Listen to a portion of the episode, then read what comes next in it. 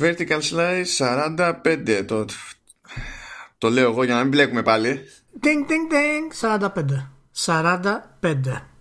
Και γράφουμε Σάββατο 5 Οκτωβρίου. Για να μην το εξηγούμε μετά όταν θα αρχίσει να λες ε, χτες σήμερα, αύριο και νομίζεις ότι λειτουργεί αυτό το πράγμα. Το λέω από τώρα για να προσανατολίζεστε.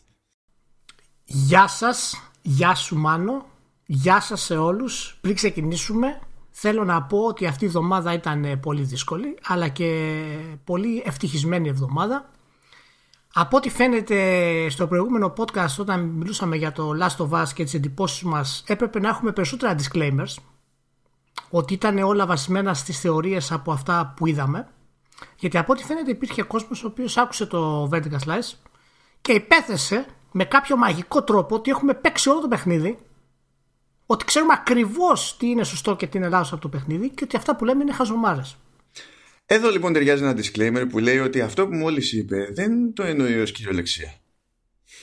Ότι κάποιος όντως πίστεψε ότι όντως παίξαμε όλο το παιχνίδι. Disclaimer λοιπόν ότι κάποιος μπορεί να νόμισε ότι υποθέσαμε παραπάνω από όσα μπορούσαμε να υποθέσουμε μέσω των πληροφοριών που είχαμε που σημαίνει βέβαια ότι απλά υποθέσαμε κάτι το οποίο νομίζουμε ότι θα υπάρχει πιθανότητα να εμφανιστεί. Πώς φαίνεται αυτή, αυτά τα disclaimer περί πιθανότητων. Είναι αρκετά για να καταλάβει ο κόσμος όταν κάνουμε ανάλυση σε κάτι ότι είναι από αυτά που έχουμε δει; Ή θέλει κι άλλο; Θέλει κι άλλο; Δεν ξέρω τι να σου πω. Θυμάσαι που είπα στην προηγούμενη συζήτηση; Ανωρίζω νωρίς κιόλας. Όταν αρχίσαμε να λέμε για το, για το trailer στο πλαίσιο του State of Play, Σωστά.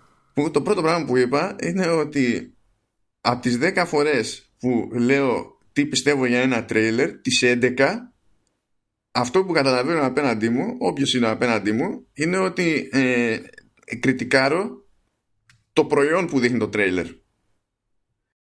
Και τι, και τι το είπα, δηλαδή πραγματικά, φαντάσου το διευκρινίζω, το διευκρινίζω εκεί επί τόπου και απλά από τις 11 φορές στις 10 πήγαμε στις 12 φορές στις 10. Αυτό. Τι να σου πω από εκεί πέρα. Πιστεύεις για να βελτιώσουμε την ποιότητα του podcast, πιστεύεις ότι πρέπει να κάνω κάτι άλλο όταν μιλάω με θεωρίες στην ουσία από το να λέω ότι αυτά που λέω κατά πάσα πιθανότητα είναι βλακίες και ότι όταν έχουμε ολόκληρο παιχνίδι στα χέρια μας θα αλλάξουν όλα αυτά και ότι αυτοί που το φτιάχνουν ξέρουν καλύτερα από εμάς. Πιστεύω ότι πρέπει να κάνω καλύτερη δουλειά πριν πω κάποια θεωρία από το να λέω αυτό το πράγμα; Πώς, που, θέλω να με βελτιώσεις αυτό το πράγμα, Μάνο. Υπάρχει μια σίγουρη λύση. Ναι, για πες μου, ρε Μάνο, πες μου. Να, να μην μιλάς. Να μην μιλάω. Να μην... ωραία, ωραία. ωραία. Εντάξει. εντάξει. Λοιπόν, εντάξει, δεν θα μιλάω καθόλου. Λοιπόν, για να το κάνουμε αυτό όπως πρέπει. Πολύ ωραία. Ε, για όσους δεν καταλάβανε σε τι αναφερόμαστε, κάντε ένα κόπο, ακούστε το προηγούμενο ε, Vertical Slice και μετά αν θέλετε στείλτε μας ένα μηνυματάκι στο facebook θα σας εξηγήσουμε ό,τι θέλετε αλλά με disclaimers μόνο, μόνο, μόνο, με, μόνο με disclaimers να σου πω τώρα δεν ξέρω δεν ξέρω Μπορώ να πω πριν πεις ότι το ευτύχημα μέσα σε όλα αυτά είναι ότι κάποιος με αποκάλεσε το παιδί με το κρυολόγημα. Ε, ευτύχημα είναι μόνο για σένα. Ο υπόλοιπος κόσμος ξέρει. Ναι, ε, ναι, αλλά επειδή αυτό που μετράει είναι αυτό που εγώ πιστεύω, δεν, έχει σημασία, δεν έχει σημασία. Οπότε θέλω να πω ότι παρόλα αυτά, ακόμα, ακόμα και κρυωμένος, κάποιος κατάλαβε ότι η νεανικότητά μου παραμένει όλο ζωντανή ε, και δεν είμαι, ξέρω εγώ έτσι, αρκετά μεγάλος, αλλά είμαι ένας πιτσυρικά, ιδάλω ένα παιδί. Οπότε, μάλλον δεν ξέρω, αλλά εσένα δεν σε έχουν πει παιδί. Δηλαδή, οι, gamer, οι gamers. Οι gamers. Συγγνώμη τώρα. Πας τώρα, ξεκινάμε με το ε, πόσο σαφής μπορεί να γίνει η αποποίηση ευθύνης εκ των προτέρων σε διάφορα πράγματα και μετά χρησιμοποιήσει να τάκα σημασία έχει αυτό που πιστεύω εγώ. δεν κατάλαβα. Αυτό και, και αυτό δεν είναι πάρα πολύ καλά με το τι συνέβη με την Gearbox. Αν θες να ξεκινήσουμε έτσι τα γρήγορα. Ξέρει κανένας τι πιστεύει η Gearbox; γιατί από ό,τι φαίνεται. γιατί από ό,τι φαίνεται. Τελικά δεν υπήρχε κανένα πρόβλημα μεταξύ της Gearbox του Ράντι και του δικηγόρου του, όπου είναι στα μαχαίρια τους τελευταίους 8 μήνες. Ο πρώτος να κατηγορεί το δικηγόρο ότι έκλεψε 300.000 δολάρια σε αμοιβές. Ο δικηγόρος να κατηγορεί το Ράντι ότι έχει κλέψει 12 εκατομμύρια δολάρια από τους εργαζομένους του και ότι ο Ράντι κάνει τα λεγόμενα peacock parties στα οποία ενήλικες άντρες έχουν, είναι, είναι μαζεμένοι και απλά δείχνουν ένας στον άλλον τα πέι τους και αυτά τα, κάνει, τα πάρτι τα κάνει χώρο στο Ράντι Πίτσφορντ. Αυτά είναι δηλωμένα σε κανονικές μηνύσεις που έγιναν ζητώντας ε, φυσικά αποζημιώσεις πολλαπλών επιπέδων. Τελικά, με το που ανακοινώθηκαν τα νούμερα του Borderlands 3 μάνο, τα οποία έσπασαν τα ρεκόρ της 2K, 5,5 εκατομμύρια είπαμε σε τρεις μέρες, είχε κάνει. Ε, ναι, δεν, δεν θυμάμαι, αλλά τέλος ναι, πάντων. Ναι, κάπου εκεί ήταν. Από ό,τι ότι φαίνεται. έσπασε τα ρεκόρ της EA, της, της 2K, αυτό τουλάχιστον ναι, το θυμάμαι. Οπότε... Ναι. Από ό,τι φαίνεται λοιπόν, από ό,τι φαίνεται πάνω λοιπόν, με το που έγινε αυτό, ξαφνικά όλη αυτή η πολύμηνη κόντρα η δικηγορική μεταξύ της ομάδας της Gearbox, όπου ήταν και στα πρόσθετα να κλείσει, το έχουμε ξαναπεί αυτό. Εξαφανίστηκε μάλλον. Εξαφανίστηκαν οι μηνύσεις, εξαφανίστηκαν τα πάντα. Οι δικηγόροι και ο δικηγόρος, βέβαια, ο ίδιος που έκανε τη μήνυση στο Ράντι και ο Ράντι με τους άλλους δικηγόρους τα βρήκανε έξω από τα, από τα δικαστήρια. Όλα πήγανε καλά, αποσύρανε τις κατηγορίες και όλα μέλη γάλα. Πες μου τώρα αν ο Ράντι Πίτσφορντ δεν είναι ο ήρωάς σου πραγματικός. Πες μου. Ε, τα έχουμε πει. Ράντι Πίτσφορντ αγοράζω και τα σάκια άμα θέλει να μου, πουλά, να μου πουλήσεις. δεν υπάρχει θέμα. Δηλαδή, δεν, όχι απλά του χαρίζω εγώ τα σάκι και μετά μου το πουλάει ως κάτι άλλο και το αγοράζω. Δεν, δεν υπάρχει θέμα. Είναι τρομερό. Είναι τρομερό. Πραγματικά είναι φοβερό και μάλιστα η, η μήνυση που είχε κάνει ο δικηγόρος ο Κάλεντερ στο Pitchford τον είχε κατηγορήσει, έλεγε μέσα ότι ο Pitchford είχε ξεχάσει ένα hard drive σε ένα εστιατόριο το οποίο είχε μέσα τις προσωπικές πληροφορίες των υπαλλήλων του αλλά και μια συλλογή από underage porn. Πραγματικά, πραγματικά, παιδιά, αυτά συμβαίνουν στη βιομηχανία των video games σήμερα. Αλλά επειδή το Borderlands σάρωσε όλα τα ρεκόρ, ο δικηγόρος σταμάτησε να πιέζει το Ράντι, ο Ράντι σταμάτησε να πιέζει το δικηγόρο, πήπιαν ένα καφεδάκι και τα βρήκανε και όλα μέλι γάλα. Αυτά Μπορεί να είχε στο συμβόλαιο του καμία συμφωνία για residual ο, ο δικηγόρος. και μόλις έσκασε το φράγκο λέει: ο, πακέτο. Πολύ ωραία. Πολύ ωραία. Αυτή ήταν μια φοβερή εισαγωγή. Συγχαρητήρια. Προχωράμε ή στα μπορεί... επόμενα θέματα. Α, δεν προχωράμε. Έτσι, να προχωρήσουμε. όχι, όχι, προχωράμε. προχωράμε. Α, προχωράμε. Εντάξει, Αλλά εντάξει. κοίτα πώς θα προχωρήσουμε. Ή ναι. μπορεί, ή μπορεί να συνειδητοποίησαν ότι πρέπει να λυθεί ό,τι είναι να λυθεί γιατί κόβει βόλτες και μια Tencent. Α, μην μη μας βρει με κατεβασμένα τα παντελόνια. Να κρατήσουμε ένα πρόσωπο, ξέρω εγώ. Σωστά. Τι έγινε με την Tencent; Να σου πω, η Tencent έχουμε ξαναπεί πολλές φορές ότι γενικά είναι έτοιμη, έχει ξεκινήσει να κατακτήσει τον κόσμο. Έχει γίνει χαμός με την Tencent. Έτσι. Τώρα, τι συμβαίνει, Μάνο; Εμφανίστηκε ξαφνικά και πήρε μετοχές στη Funcom την Νορβηγική. Ε, ναι, γιατί κοίταξε, γενικά συνήθως στα σούπερ μάρκετ, έτσι όπως προχωράς και είσαι, ξέρω εγώ, στα σαλάμια, τα κρέατα κτλ. Προχωρώντας στην ευθεία, φτάνεις και στα τυριά. Είναι, είναι, είναι νομοτελειακό ρε παιδί μου. Δηλαδή σου λέει ένα, έτσι ξεκινήσαμε ή κάναμε κάτι business εκεί στη, στην Αμερική. Άμα τραβήξεις μια γραμμή στο χάρτη και την ακολουθήσεις από την άλλη μπάντα, ε, κάποια στιγμή θα φτάσεις και Ευρώπη. Κοιτάζεις αριστερά, κοιτάζεις δεξιά, λες τι είναι εδώ, δεν φαντάζομαι ότι θα έχουν κανένα. Ε, δηλαδή, εντάξει, μπορεί να έχουν ε, κανένα τυρί τελειγμένο με πιπέρια στη, στην Νορβηγία. Θα πει ενδιαφέρον ο Κινέζος. Α κάνουμε έχουν, κάτι, κάτι έχουν, γι' αυτό. Έχουν, έχουν τέτοια, μπράβο. Θα σου πει και ο, και ο Κινέζος «Ε, κάτι σαν να μου θυμίζει κάτι ο Κόναν από τότε που ήμουν μικρός. Θα ήθελα ένα κομμάτι. Θέλω ένα κομματάκι. Ε, είναι πραγματικά φοβερό. Ήταν συνεχίζει την, την επέκτασή της. Δεν κολώνει πουθενά δεν σταματάει πουθενά. Και, και μάλιστα το έκανε με πλάγιο τρόπο αυτή τη φορά γιατί πήρε μετοχές από την KGJ Capital AS και μέσω αυτής κατάφερε και μπήκε στη Funcom. Και είναι φανερό ότι εντάξει, τα games τα έχει πάρει πάρα πολύ σοβαρά πλέον. Έτσι, και επεκτείνεται σε όλα τα επίπεδα. Μου κάνει, μου κάνει φοβερή εντύπωση αυτό το πράγμα που, που συνεχίζει ακάθεκτη. Και πραγματικά δεν ξέρω πού πρόκειται να σταματήσει έτσι. Εγώ πρωτίστως χαίρομαι γιατί η κινέζικη κυβέρνηση δείχνει ότι πιστεύει στο gaming. Μπράβο. Μπράβο. Όπου, από όπου και αν προέρχεται. και το αγαπά. και το αγαπά. Πραγματικά ε, εντάξει δεν έχουν. Είναι αυτοί και NetEase είναι. Δεν μπορώ άλλο. Δηλαδή, αλήθεια, δεν μπορώ. Χίλιες φορές μια φορά το χρόνο απλά να βγάζουν μια λίστα και να πει Α, ε, Μα πήραμε μιλάμε, και αυτά. Μάνο, μιλάμε για φοβερά πράγματα. Μιλάμε για τη Riot Games. Έτσι. Μιλάμε για την Epic Games 48,4%. Μιλάμε για την Blue Hole του PUBG 11,5%. Μιλάμε για 5% στη Ubisoft. Μιλάμε για 5% στη Blizzard. Έτσι. Grinding Gear Games από το Path of Exile 80%. Και τώρα έχουμε και τη Funcom.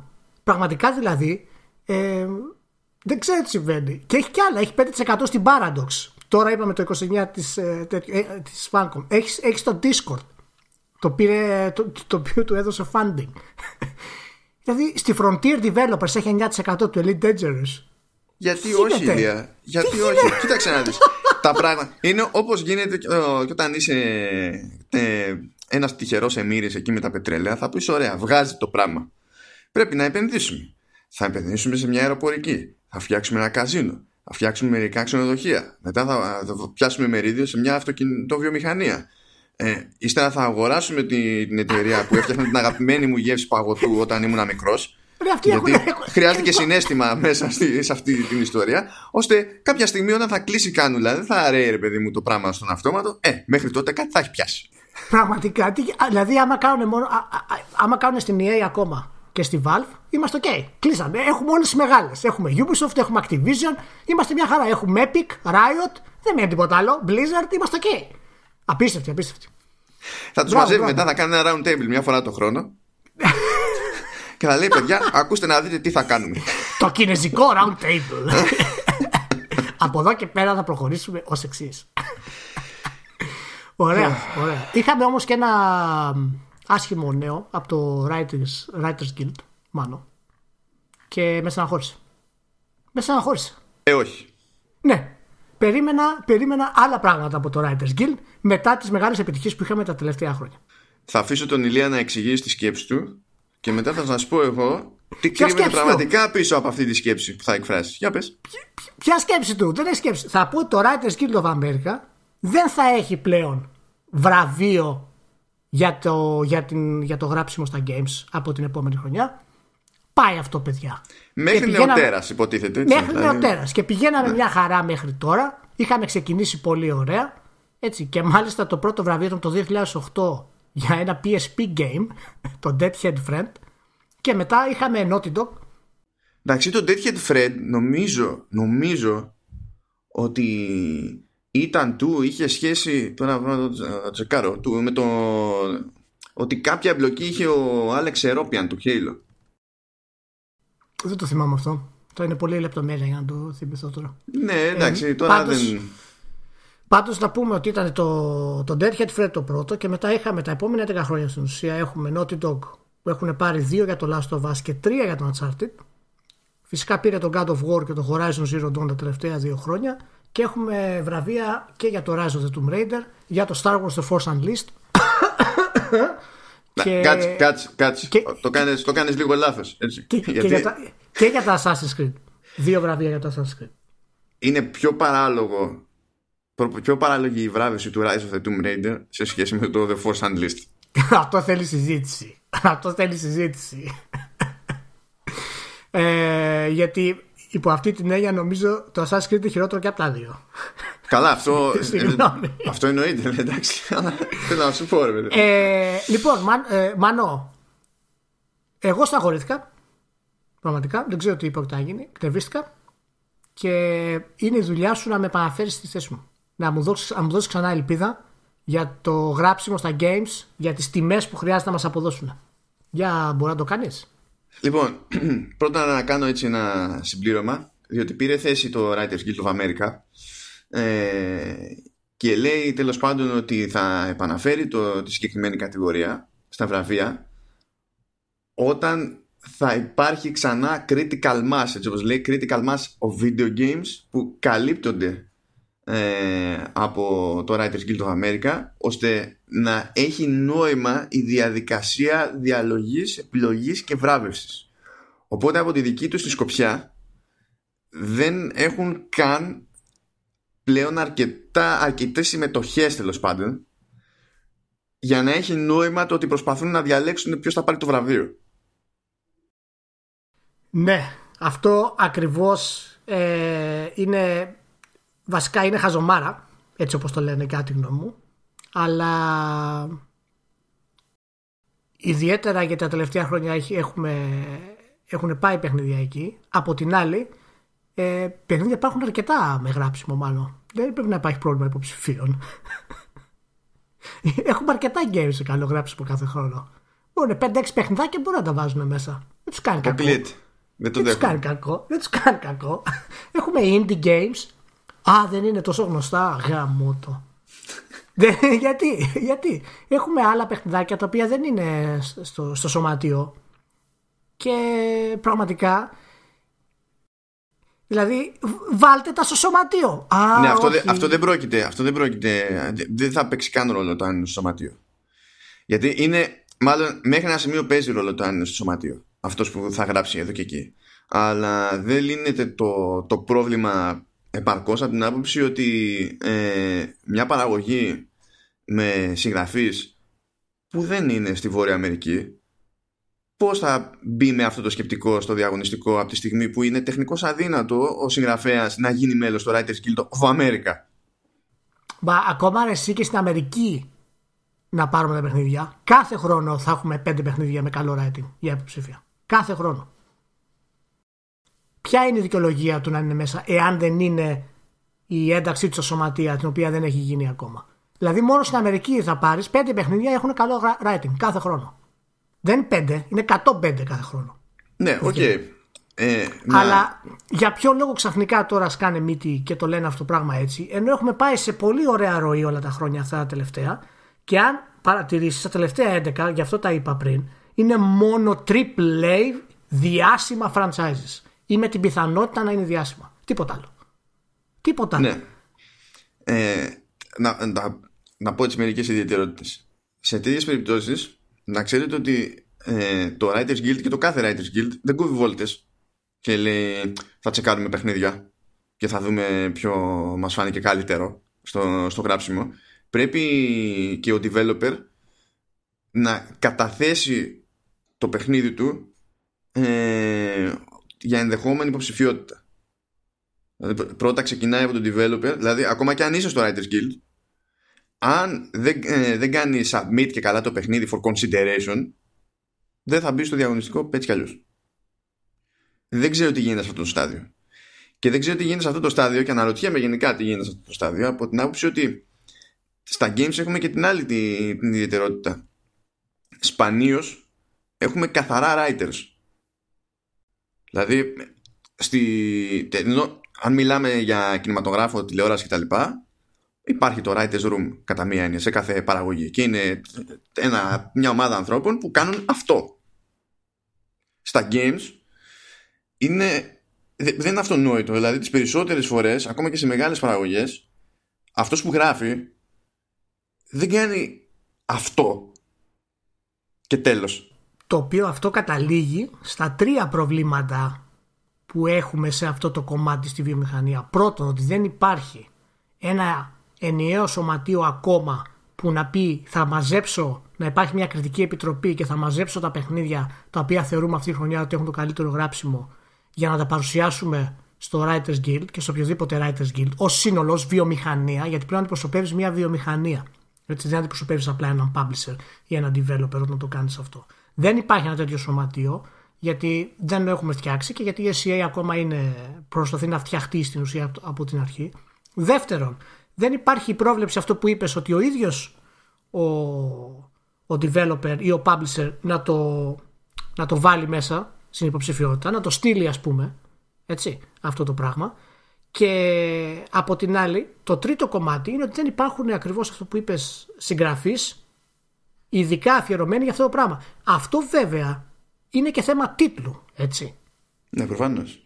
Γιατί... Αλλά συνήθως, συνήθως, δηλαδή τις περισσότερες φορές είναι θέμα εταιρείας. Δηλαδή, ακόμα και στην περίπτωση του The Last of Us που λέμε, είπαμε για την Cross που είναι writer, τελεία, και ήρθε κατα... Ε, ήρθε τελευταία στη Naughty Dog, ας πούμε. Δεν είναι ότι έχει προλάβει να γράψει πολλά χρόνια εκεί πέρα. Ε, ο Dragman όμως είναι από τη μία writer και από την άλλη είναι και game director. Ακριβώς. Οπότε όταν είπα τίτλο βασικά δεν εννοούσα παιχνίδι, εννοούσα τον τίτλο που έχει κάποιος. Οπότε Είναι, πιο εύκολο, είναι πιο εύκολο για το Writers Guild να το δώσει ας πούμε σε κάποιον που είναι αμυγός συγγραφέας έτσι. Ενώ στον Dragman, ενώ έχει πάρει ο Dragman βραβείο γι' αυτό, θα το σκεφτεί λιγάκι. Απλά μου κάνει εντύπωση που ενώ φαίνεται ότι είχαμε μπει σε μια ροή, αντί να το εξελίξουμε, να βρει δηλαδή τρόπο να γίνει, ξαφνικά το σταματάει. Και μου, μου αφήνει περισσότερο, να τελειώσω λίγο, μου αφήνει περισσότερο την ιδέα ότι δεν ήθελαν να αλλάξουν κάποιους βασικούς τους κανόνες, δηλαδή κάποιος τσίνησε για αυτό το πράγμα, ε, από το να εγκληματιστούν με τις νέες αλλαγές και το νέο μοτίβο αυτό που φέρνουν τα games ε, όσον αφορά στο γράψιμο. Και δεν διαφέρει πάρα πολύ, ε, τουλάχιστον σε πρώτο στάδιο, από την κόντρα που έχουν τα Netflix με τα Oscar σε αυτό το πράγμα. Αφήνει, μια, ε, αφήνει μια τέτοια γεύση. Σε αυτό το σημείο μόνο. Γενικά οι, πιθα... Ε, οι πιθανοί παράγοντες που επηρεάζουν αυτή την κατάσταση είναι ναι, πολύ. Πρώτα, πρώτα ναι. απ' όλα ε, στο πρώτο που ανέφερες και καλά για το ενδεχόμενο ξέρεις, ένα σωματείο να προωθεί πιο ομαδικά τέλος πάντων κάποιες προτάσεις στο, στο Writers Guild. Εκτός του ότι δεν έχω ιδέα αν αυτό θεωρείται πρέπον ή όχι βάση νομικού πλαισίου ή οτιδήποτε, γιατί δεν ξέρω ποιο είναι το νομικό πλαίσιο.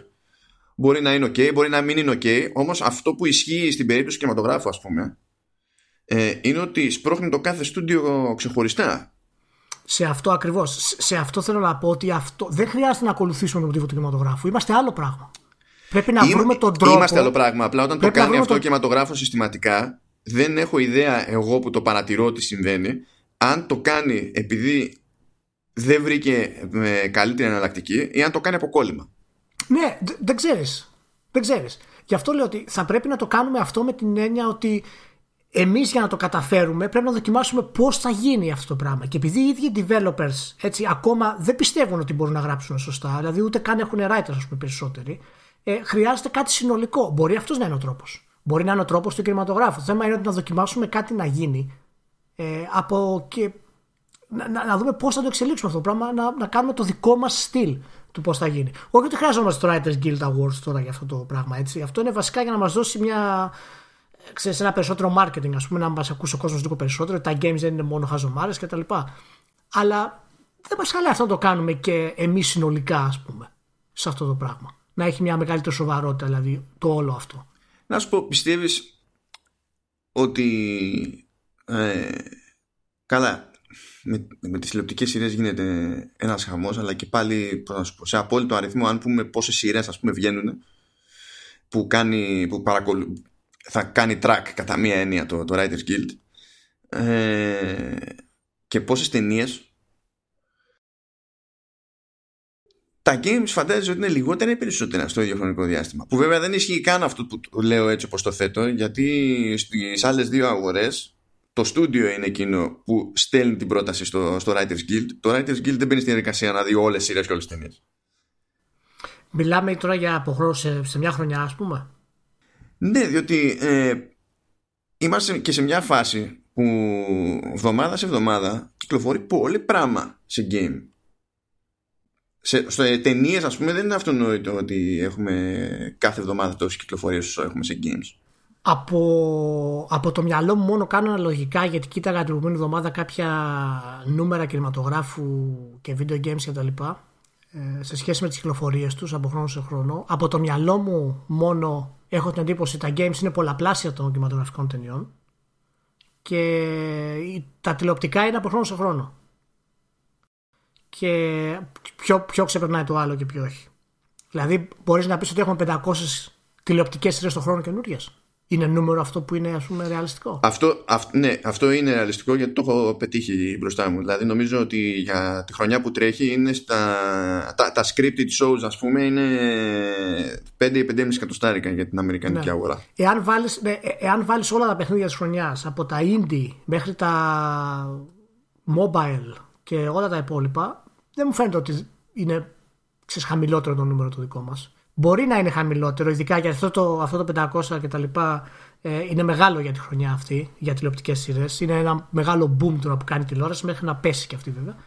Ε, αλλά ναι, δεν μου φαίνεται σε τρελό νούμερο γενικά. Τώρα σκύψου ότι από τη λίστα που κρατάω εγώ με κυκλοφορίες, ε, αυτή την εβδομάδα που πέρασε, έχω 25 κυκλοφορίες χωρίς να υπολογίζω καν mobile games, διότι ναι. δεν με αφορά τόσο πολύ στο, στο κομμάτι της δουλειάς. Ε, τότε ε, το εκμηδενίζει το νούμερο. Το εκμηδενίζει από χρόνο σε χρόνο. Ναι, ε, εντάξει, κοίτα. Κάποιοι τίτλοι δεν είναι ότι εμφανίζονται πρώτη φορά. Μπορεί να είναι δηλαδή νέα έκδοση του τίτλου που πριν από ένα μήνα, ξέρω εγώ, είχε βγει σε άλλο σύστημα. Εντάξει, εντάξει, ναι. Κάποιο, ε, βλέπω εδώ πέρα ένα-δύο expansions. Εντάξει. Αλλά τρία βασικά. Αλλά και πάλι, ξέρεις, σαν νούμερο ε, είναι πράγμα. Ενώ αντίστοιχα, ας πούμε, αν βγουν σε μια εβδομάδα στο κινηματογράφο 9 ταινίες, λες βοήθα Παναγιά μου, τι 9 ταινίες, είστε τρελοί. Ποιος θα. Τι νόημα έχει τόσες πολλές ταινίες. Πόσα μου είπες, 25. Ναι, αυτά που έχω σημειωμένα εδώ, χωρίς mobile, αλλά με κάτι expansion και κάτι νέες εκδόσεις υπάρχοντων ε, παιχνιδιών, mm-hmm. ε, είναι 25 αυτή την εβδομάδα που πέρασε.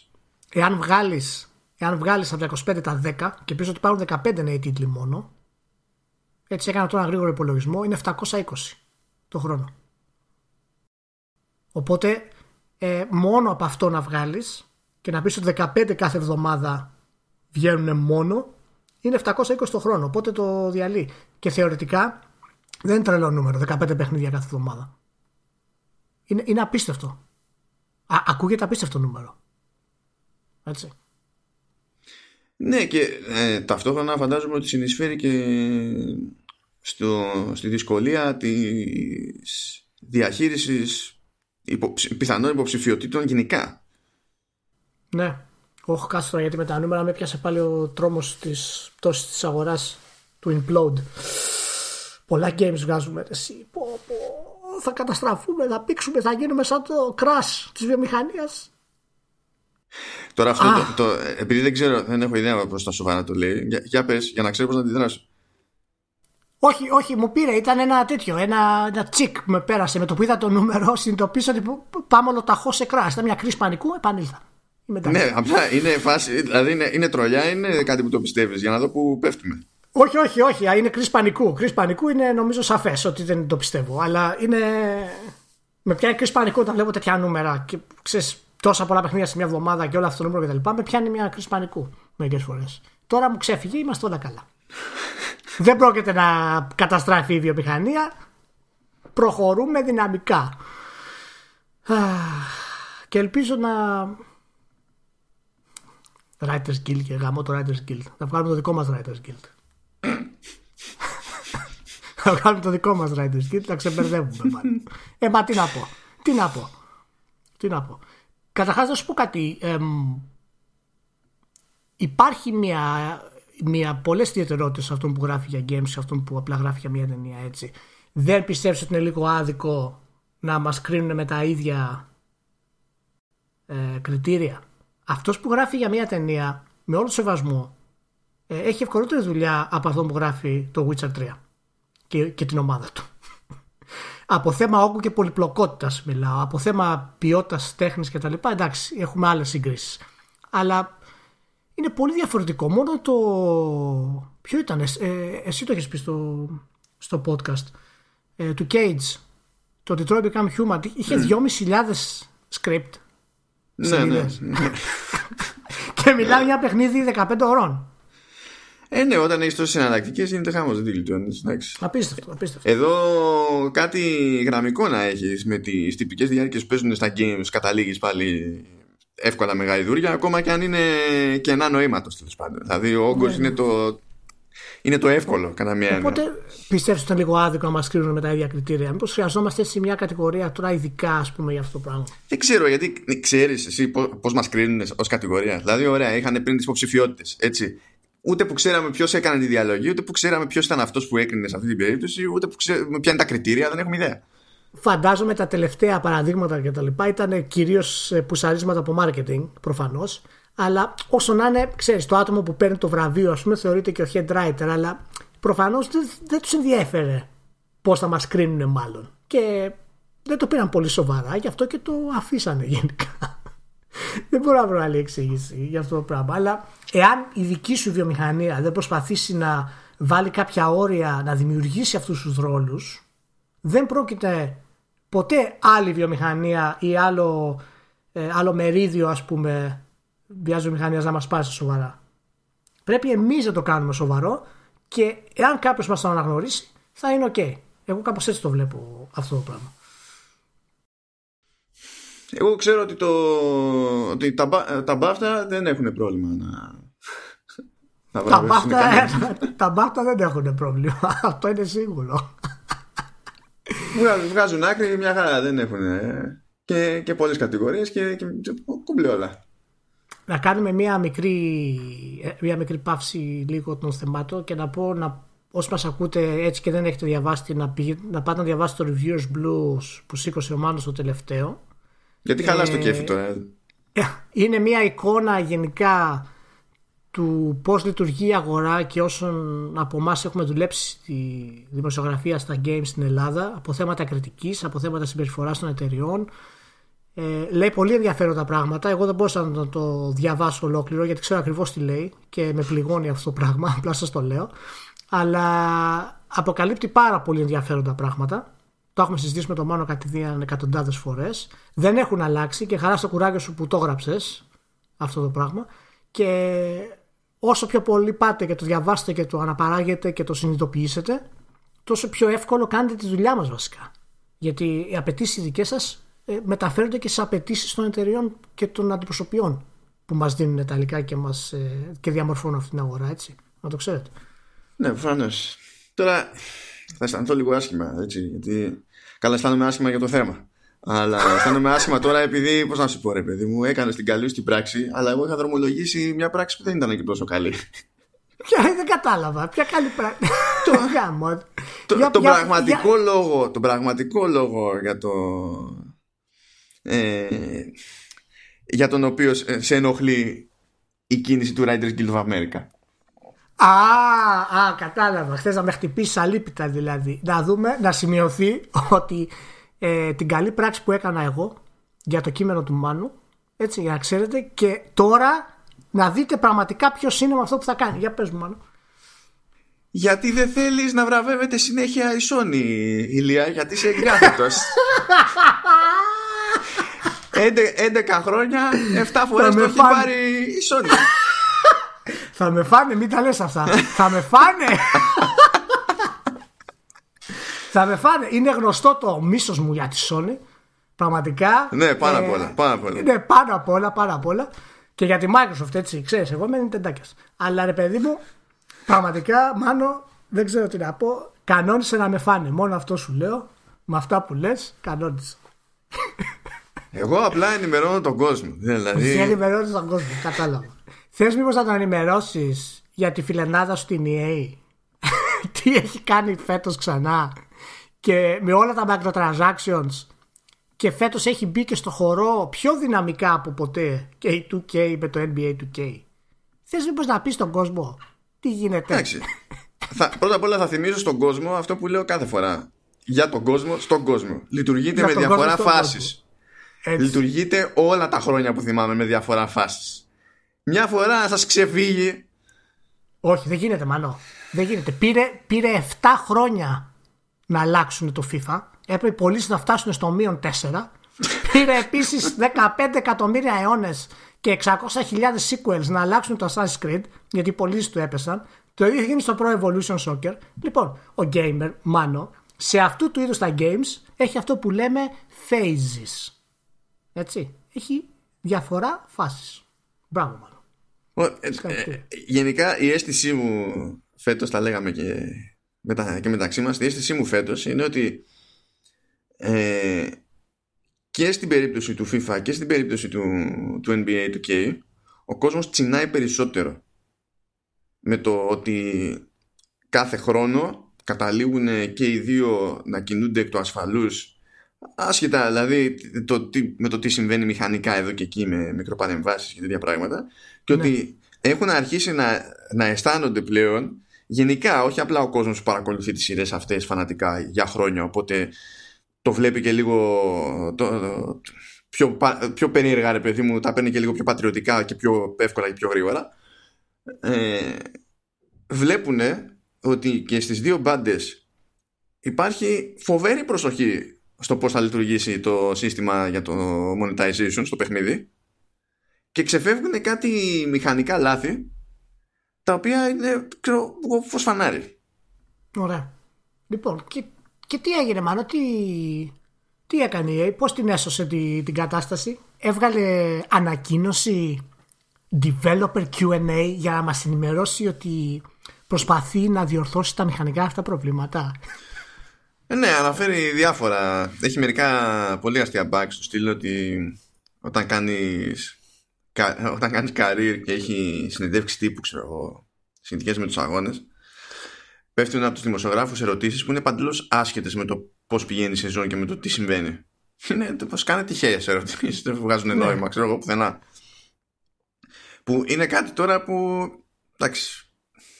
Το άλλο πώς φαίνεται. Όταν η AI ελέγχει control ελέγχει τις ομάδες και είναι στην κορυφή στην επόμενη αγωνιστική εμφανίζονται στο τέλος και μπορεί να μείνουν μέχρι το τέλος της χρονιάς και να υποβιβαστούν.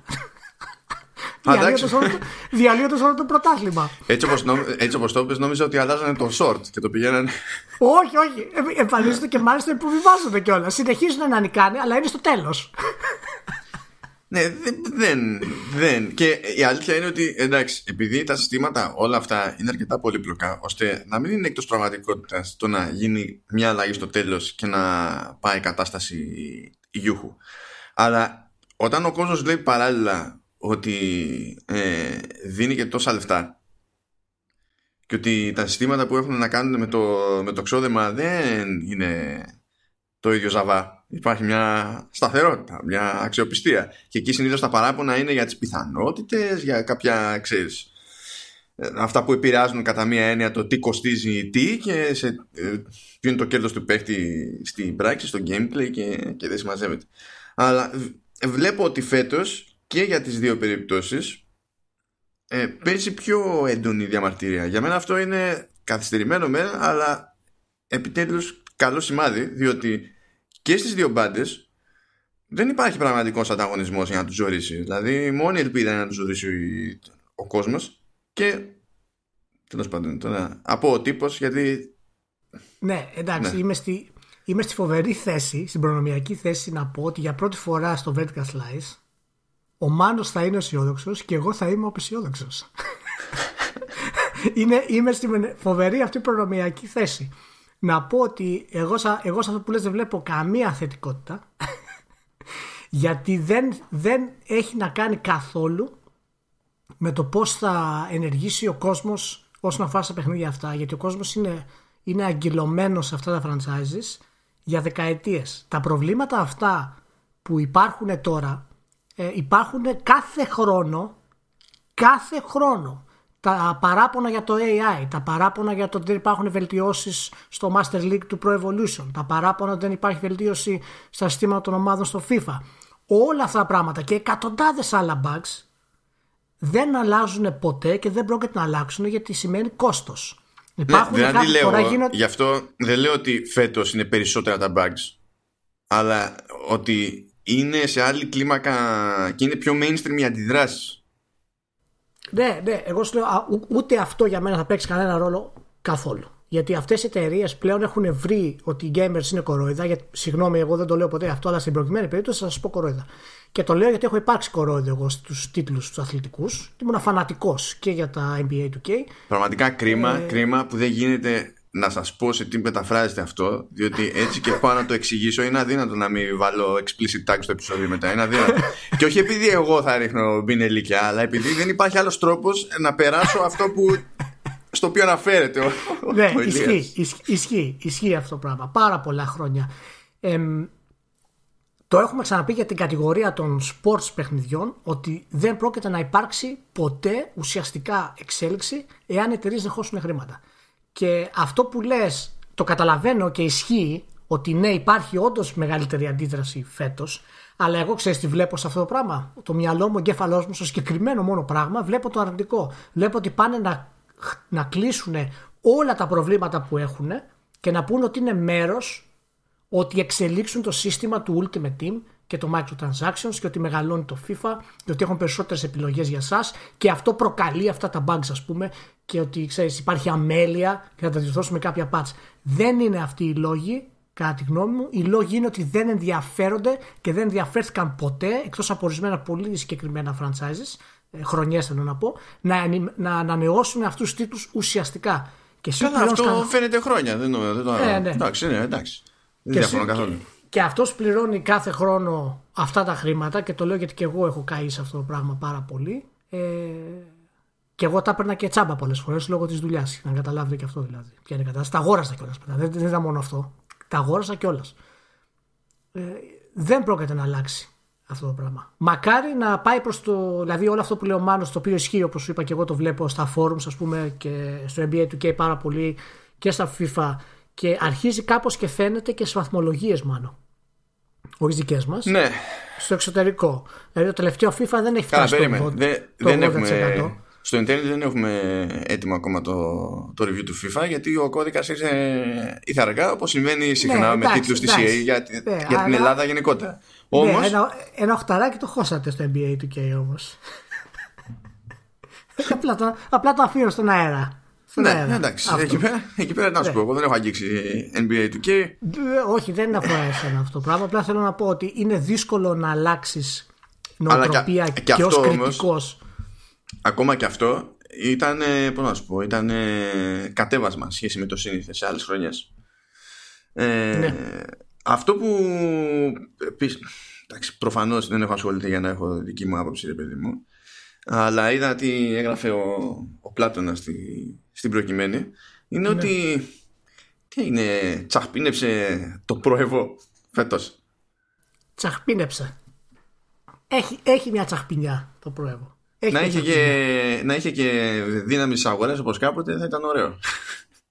Το πρόεδρο έχει κάνει καλές αλλαγές πολύ αργά.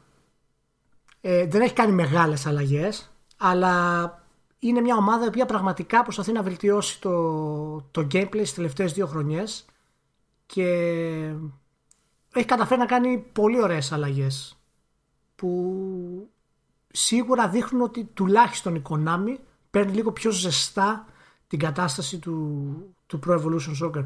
Δεν σημαίνει ότι αυτό έχει μεγάλες αλλαγές από τα προηγούμενα έτσι. Ανακύκλωση γίνεται. Απλά φαίνεται ότι κάποια, ειδικά στο AI, κάποια χρηματάκια έχουν μπει μέσα. Αλλά μην νομίζεις, παρήματος χάρη όταν κυκλοφόρησε το τελευταίο το, το Pro Evolution, οι διαιτητές δεν σφυρούσαν φάουλ, ας πούμε.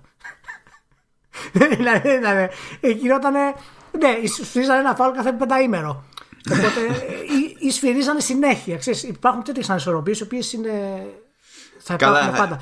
Καλά, AI είναι η κατάρα της βιομηχανίας ολόκληρης όλα αυτά τα χρόνια. Δεν είναι ναι, τώρα... ναι, ναι, ναι. Καταλαβαίνω. απλά, απλά πρέπει να, θα πρέπει να καταλάβουμε ότι ξέρεις και οι εταιρείες αυτές πλέον δεν, δεν βάζουν αυτά τα χρήματα που βάζαν παλαιότερα στους αθλητικούς τίτλους, έτσι. Που, Να σου πω κάτι, για το, ναι. για το πρόεδρο δικαιολογείται. Ναι. Έτσι, περισσότερο. Δεν είναι ότι η Konami μπαίνει μέσα. Μια χαρά λεφτά βγάζει η Konami. Αλλά δεν κινείται και στα μεγέθη τώρα ούτε τη K ούτε τη EA. Ειδικά η EA με το Ultimate Team, ας πούμε, δηλαδή, ξεσκίζεται. Είναι αστείο. Ξεσκίζεται τόσο πολύ η EA που από ναι. μόνη της βγαίνει, δηλαδή βγάζει το παιχνίδι το, το φθινόπωρο και στην περίοδο των Χριστουγέννων, ας πούμε, τις περισσότερες χρονιές, το ρίχνει στη μισή τιμή επισήμως. Και όχι επειδή δεν τη φτάνουν οι ναι. πωλήσεις, αλλά επειδή ναι. ξέρει ότι έτσι κι αλλιώς το γόντρο, το τζίρο, το βγάζει από το Ultimate Team. Οπότε σου λέει, ας το πάρουν ακόμη περισσότεροι. Και θα μας έρθει απαλού. Ισχύει, ισχύει. Μα είναι, μα είναι από τους λόγους του οποίους η Konami επικεντρώνεται στη βελτίωση του gameplay. Γιατί δεν μπορεί να αντιμετωπίσει την EA σε άλλο κομμάτι. Εάν, εάν ανταλλάσσανε θέσεις, μπορεί να μην ήταν το ίδιο. Μπορεί να ήταν το ανάποδο. Αν και έχω κάποια. Ε, ε, έχω λίγο ακόμα περισσότερο σεβασμό για έναν developer από την Ιαπωνία σε αυτό το κομμάτι από ότι πιστεύω ότι ένας developer στην Ιαπωνία δεν θα έφτανε ποτέ στα, στα τραγικά αποτελέσματα του FIFA Ultimate. Για να το κλείσουμε αυτό λίγο λίγο και για να πάμε και σε πιο σοβαρά πράγματα. Ο, όχι, περίπου πιο σοβαρά πράγματα. Καλά, περίπου. θα το ρυθμίσω. Λοιπόν, ε, έχουμε εδώ πέρα. Έχω πέσει ένα σημείο του QA της EA. Και έχει μια ερώτηση παιδί μου που λέει ότι είναι στα σχέδια να αυξηθεί η αποτελεσματικότητα των, των κεφαλιών ή να να αυξηθούν οι πιθανότητες σκοραρίσματος με κεφαλιά κτλ. Γιατί λέει φαίνεται να είναι πολύ πιο, δύσκολη, πολύ πιο δύσκολο το σκοράρισμα με κεφαλιά από σέντρα και κόρνερ σε σχέση με, με άλλες χρονιές. Ναι. Και μου αρέσει πάρα πολύ η θέση που παίρνει η EA. Λέει ότι βασιστήκαμε σε feedback από το FIFA 19 ε, και με τα δεδομένα λέει, που είχαμε αλλά και με πράγματα, σχόλια και κριτικές που είχαμε από τους παίχτες και με βάση αυτά τέλος πάντων αποφασίσαμε να κάνουμε λέει το, τις έντρες και τα, και τα corner ξέρω εγώ λιγότερο αποτελεσματικά στο FIFA 20 ε, ώστε να προκύπτουν λιγότερα γκολ από, από κεφάλιες. Από αυτές, ναι. Ναι, άκου τώρα. Θες να ρίξεις τα γκολ από κεφαλιές και αντί να φτιάξεις το μηχανισμό της κεφαλιάς κάνεις δυσκολότερο το corner και τη σέντρα. Ναι, γιατί Τέλος δεν το φτιάχνεις δεν το, γιατί δεν το φτιάχνεις. Είναι workaround αυτό. Το κάνουν χρόνια αυτό. Δεν το φτιάχνεις. Είναι, ναι. είναι φοβερό. Και η επόμενη ατάκα ναι. είναι όλα τα ναι. λεφτά. Λέει ότι μεγάλο ρόλο σε αυτή τη, την απόφασή μας έπαιξε η προσπάθειά μας να, να εστιάσουμε τέλος πάντων στη διαφοροποίηση των ικανοτήτων ό,τι και αν σημαίνει αυτό, των παιχτών ελπίζω. Και στην ιδέα, άκου να εστιάσουμε και στην ιδέα ότι τα περισσότερα από τα γκολ που μπαίνουν έρχονται ως απόρρια των κινήσεων του ίδιου του παίκτη. Ανέβρισμα, ανέβρισμα. Φλέβα στο, στο μέτωπο. Τουμ τουμ, throbbing, throbbing. Δεν αντέχω, δεν αντέχω. Δεν υπάρχει. Τι γράφετε, τι γράφετε, δεν, γιατί, ποιος, γιατί το γράφετε δεν, αυτό; Δεν υπάρχει, σου λέω, δεν υπάρχει. Ο, ο, οι τρόποι που χρησιμοποιούν για να πούνε αυτά που. να δικαιολογήσουν αυτά που κάνουν δεν υφίσταται πάρα πολύ. Εν τω μεταξύ, ε, είναι, ε, ε, είναι αδιανόητο έτσι. Άλλη ατάκα τώρα με έχεις βάσει τη δικασία και τα βλέπω ότι με άλλος και αρχίζει και μου ανεβαίνει η πίεση. Πρέπει να ερεμπήσω. Μετά λέει μερικές σεζόν στο career mode, το σημαντικότερο mode στο single player του FIFA. Α, το, δεν... το έσωσε. Είπες στο σημαντικό το μόνο στο single player του FIFA. Ναι, στο single player του FIFA. Ε, μετά από μερικές σεζόν ε, δεν δουλεύει λέει κανονικά το Europa League και το Champions League. Ο βασικός τρόπος για να παίρνεις χρήματα σαν παίχτης. Δεν δουλεύει λέει. Και αυτό έχει να κάνει γιατί μετά από κάποια σεζόν λέει οι ομάδες που είναι να περάσουν δεν εμφανίζονται. Αλλάζει λέει το seed αυτόματα και εμφανίζονται άλλες ομάδες που δεν είναι να περάσουν δηλαδή, όλα αυτά τα πράγματα τα οποία θα μπορούσαν να τα είχαν βρει, έτσι, εάν κάνανε αυτό που πρέπει να κάνουν, δηλαδή να δώσουν στο παιχνίδι ένα κύκλο εργασιών δύο χρόνων. Δύο χρόνια παίρνει το Assassin's Creed Odyssey για να βγει. Εντάξει, με το pre-production ξέρω εγώ, άλλα δύο, okay. Αλλά δεν μπορεί να μην μπορείς να το καταφέρεις εσύ με το FIFA. Είναι τραγικό αυτό το πράγμα. Πλάκα, πλάκα τους φαντάζεσαι να προσπαθούν με αυτή την προσέγγιση στους μηχανισμούς. Όχι ότι δεν έχουν προσπαθήσει στο παρελθόν, αλλά στο τώρα λέμε. Τους φαντάζεσαι να προσπαθούν να βγάλουν και παιχνίδι manager. Όχι, δεν υπάρχει. Δεν υπάρχει. Θα καταστραφεί, θα πέσει το ίντερνετ. Θα διαλυθούν τα πάντα. Γιατί εδώ έχει, έχει και κομμάτια που είναι λίγο management με το, το, το, ίδιο το FIFA, ξέρω εγώ, σε κάποιες φάσεις. Λόγω του career και αυτά. Αλλά να. ναι, όχι, όχι, όχι, δεν εφήσατε είναι μόνο αν σταματήσετε να τα αγοράζετε τα παιχνίδια αυτά, βάλτε control στο πάθος σας και στην αρρώστια σας, θα μπορέσετε να ωφελήσετε το προϊόν. Τώρα στην ουσία ό,τι αγοράζετε πείθετε τον εαυτό σας ότι είναι καλό. Αυτό κάνετε και χαλάτε 60 ευρώ. Είναι okay. όλοι το έχουμε κάνει. Είναι αρρώστια του gaming αυτό. Ισχύει. Δεν, δεν κακό, δεν ντρέπεστε. Αλλά άμα το αποδεχτείτε, θα αλλάξει τα πράγματα. Session Dr. Elias. Καλά. Στη... Λέει, ε, ε, υπάρχουν σχέδια, λέει, για διορθώσεις στους, στους τερματοφυλάκες. Και λέω κάτσε να δω τι εννοούν, σε τι αναφέρονται. Και λέει συγκεκριμένα, λέει, για τις περιπτώσεις που στην ουσία διώχνουν με γροθιά την μπάλα, ενώ μπορούσαν κάλλιστα να, να την πιάσουν. Και πρέπει, δηλαδή, όταν το διάβαζα αυτό, αισθάνθηκα ότι γύρισα στο 1997 που ήταν ακριβώς η ίδια φάση, ξέρω εγώ, στο FIFA 98 France, whatever, road to World Cup. Αυτό δεν πρέπει να μην σταμάτησε ποτέ να είναι θέμα σε κανένα ποδοσφαιράκι στη ζωή, ας πούμε. Αδιανόητο. Τέλος πάντων. Και μιας και λοιπόν, έχουμε μπάλες. Μπράβο. Μπαλάκια. Μπαλάκια. Παίζουμε τα μπαλάκια. Δόκτωρ Ηλίας, ε. Δόκτωρ Ηλίας. Να, να, να, πετάξω ένα απλό εμβόλυμο μόνο και μόνο για να πούμε I told you so. Mm-hmm. Για πέτα η, Λία, η Bungie λέει ότι θέλει να γίνει μια εταιρεία ψυχαγωγίας με πολλαπλά franchises. Οχ, οχ, ποιος, κάπου το είχα ακούσει αυτό. Κάπου το άκουσα. Δεν, ξέρω. Το είχαν, κάποιοι το είχαν πει όταν αναλύανε το μέλλον της Bungie. Νομίζω. Δεν ξέρω. Κοίτα, να σου πω, δεν μου θυμίζει εμένα κάτι να το έχουμε πει αυτό το πράγμα. Οπότε λογικά το είδα σε όνειρο, γιατί μετά ξεχνάς τα όνειρα, ρε παιδί μου. Οπότε κάτι ναι, τέτοιο σωστά. σωστά, σωστά, σωστά. Ναι, έτσι. Ναι. ναι, το είπε ο Μάνος Βεζίδης στο Vertical Slice και ο Dr. Ηλίας. Το, καλά, το Dr. Ηλίας θα το υιοθετήσω, ε. Δεν πιστεύω να ενοχλεί. Πολύ ωραίο. Ελπίζω να... Κοίτα, εγώ αντέχω. Ελπίζω να ενοχλήσει άλλους τι άλλο, θα μας πάνε δηλαδή. Και όπω ασκούν πιέσεις στην EA για να διορθώσεις το FIFA, να μιλήσει ο λαός Ηλία και να κόψεις τα. Λες να με αγαπήσουν να βάζω Ηλίας Άντρος Κορσόνη; ή Ηλίας Άντρε Microsoft, δεν ξέρω. Xbox, δεν ξέρω. Θα, θα κάνω κάτι τέτοιο. Εξαρτάται από το αν θα γράφει στο, στο Sony αντί για O, αν θα βάζεις 0. Α, α, ωραία, ωραία. Εντάξει, εντάξει. Ε, η Bungie λοιπόν έκανε αυτή την ανακοίνωση που μόλις ε, ανέφερε ο Μάνος που τώρα δεν είναι ότι είπαμε και καμιά εξυπνάδα τεράστια στο Vertical Slice. Έτσι, ναι, δηλαδή, προφανώς, ε, προφανώς. το, στην ουσία η Bungie είναι τώρα αυτό που συμβαίνει με την Bungie και με την κάθε Bungie και με την κάθε εταιρεία. Είναι σαν να βγαίνει η περίπτερας και να λέει Χα, ε, λέω να μην πουλάω μόνο τσιγάρα στο περίπτερο. Να βάλω και άλλα πράγματα. Μπορεί να, μπορεί να, εξελιχθεί, να Να, εξελ, να εξελιχθεί η πίσνα άμα βάλω και άλλα πράγματα. Αν βάλω και αναπτήρες, μπορεί να τα συνδυάσω με τα τσιγάρα. ναι, ναι, αυτό. Και άμα δεν τραβάει το ένα μια μέρα, να τραβάει το άλλο. Και εκεί να, να, να βγαίνει το κομπόδεμα.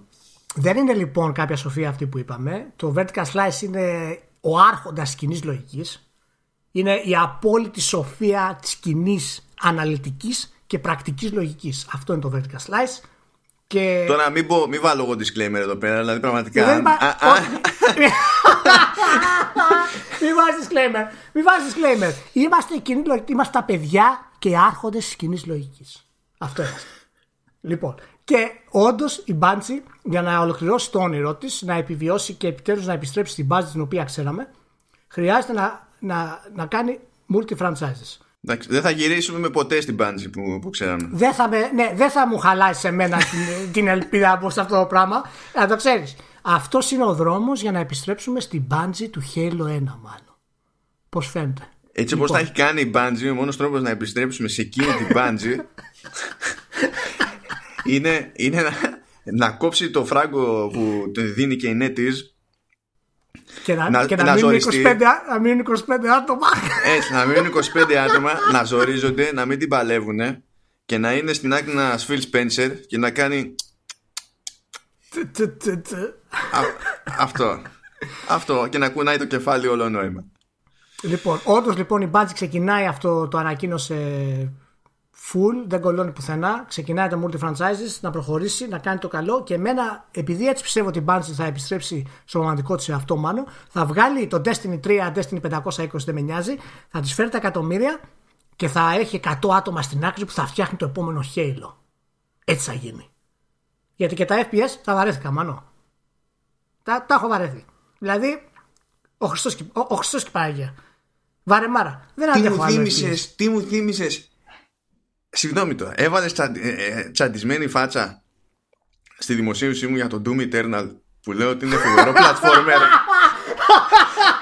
Δεν τρέπεσαι. Δεν το είχες δει. Όχι, το είχα δει, αλλά τώρα το θυμήθηκα επειδή δεν βαρέθηκα τα FPS. Γι' αυτό θυμήθηκα. Κάνω, βλέπεις ότι κάνω την προσπάθεια. Λέω φοβερό platformer και μου βάζεις φα...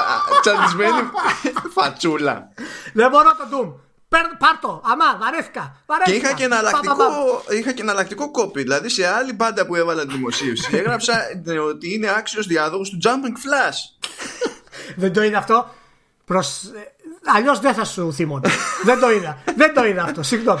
Συγγνώμη. να είσαι πιο συγκεκριμένος στα post που κάνεις. Μάλλον δεν φταίω εγώ. Λοιπόν, τέλος πάντων, η αλήθεια είναι αυτή. Τα βαρέθηκα τα FPS, έχουν γίνει μια ιδέα και μισή. Έτσι, λοιπόν. άντε κάποιος να τα εξελίξει και αυτά, γιατί βαρέθηκα. Δεν μπορώ άλλο. Δεν μπορώ άλλο.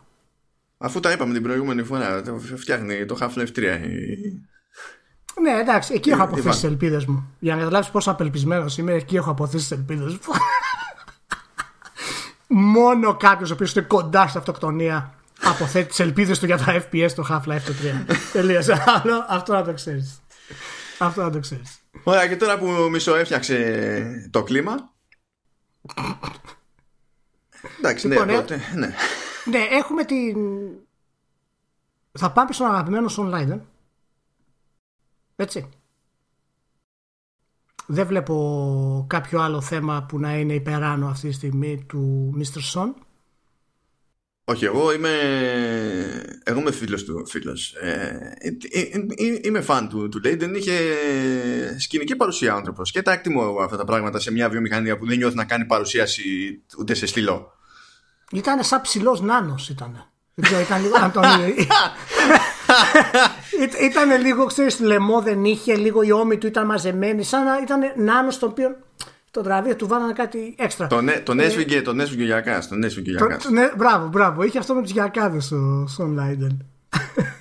Όχι, ήταν, ε, ήταν, ήταν καλό παρουσιάσεις. Εγώ πάντα τα εκτιμώ αυτά τα πράγματα. Πάντα, γιατί βλέπεις, βλέπεις, όταν βλέπουμε χίλιες παρουσιάσεις, είναι εύκολο να βαρεθούμε. Δηλαδή, καταλαβαίνετε. Ε, και ο άνθρωπος ήταν ε, σε αυτό το πράγμα, είχε και λίγο χάρισμα. Εγώ και γουστάρω τη, τη φάση. Ήταν και τιτάνιο τρόλ, δεν το συζητάμε. Εντάξει.